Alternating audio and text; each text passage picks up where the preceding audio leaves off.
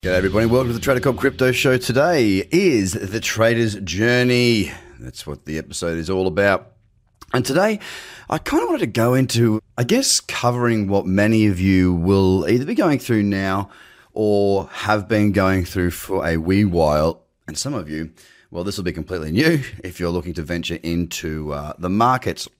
And that is the uh, the naysayers they are out there. They're very powerful with their voices because they love to uh, bring you back. You know, they like, when I say back, I mean, what we call it in Australia is tall poppy syndrome. People don't like to see people moving outside of their social group and moving on to bigger and better things. It, it must just be that we're wired to uh, feel good around the people that we're with that are the same as us for some bizarre reason.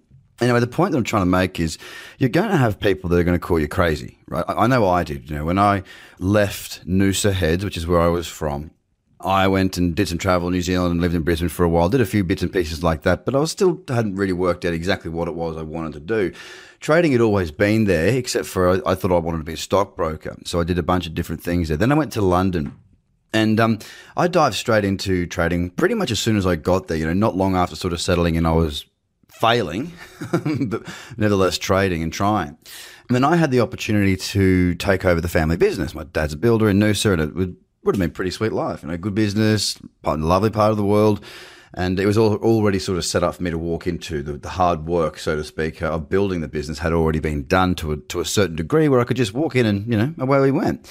But I went took my own path. I decided to trade and uh, get involved in the markets, mainly because I saw how much stress and how hard it was to manage a larger team. Funny now that I do have a, you know a growing team now, I did like the idea that I could just trade from anywhere in the world and and uh, and effectively just sort of live the life that I wanted to live.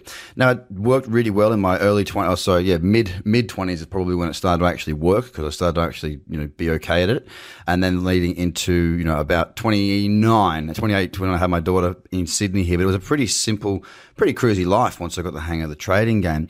But the whole point was that it took a lot of work to get to that stage, and you're going to have these people saying, "How's trading going?" like as if they're expecting you to fail. They want you to fail. They're expecting you to fall on your face and not be successful with it. You're going to have to deal with these people.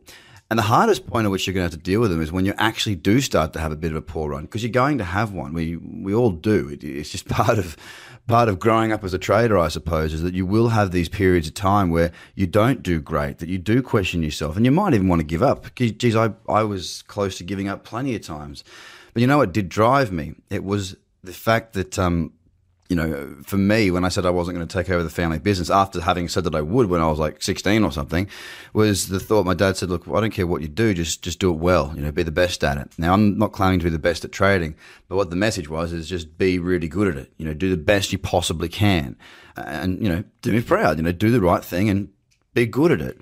Now, that message in my head, every time I thought of giving up, it was simply put in my head that was, look, you know, your dad, you, you got to do this for dad. You got to do this for yourself. You got to prove that you can do this. You, you, you, you know you can do this. Don't give up because if you give up now, then, you know, are you a quitter or are you someone who's going to follow through? And I kept going and I kept going and I kept going when you have those feelings of doubt and you have the people in the back of your mind or back of your head or in front of your face saying, how's the trading going? And, and sort of egging you on to fail, this is where you need to have that really, really strong resolve. Because yeah, you know, if you've got the audacity to uh, live the life that you want to live, then you're going to have some struggles and you're going to have some people that are going to say all sorts of crap to you.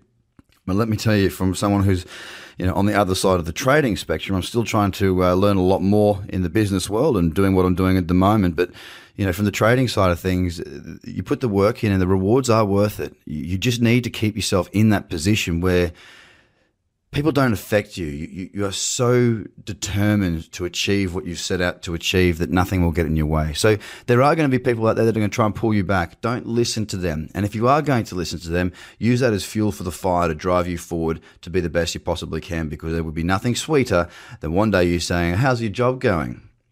And I said, What are you talking about? I said, Well, I've just quit mine because I've full time. Now I'm going for a surf. You know, these sorts of things. Not that you want to be rude to anybody, but, you know, it would feel nice to be able to go back to those people and basically say, Told you so. I did it. I'm here. My life is awesome. It took some time. It took a lot of effort, a lot of work, and I'm still working to stay there, but I've done it. Have a good day. so, guys, I wanted to make sure that everybody understood that you are going to have these people there. Don't listen to them. Have a great day and do your best. Bye for now.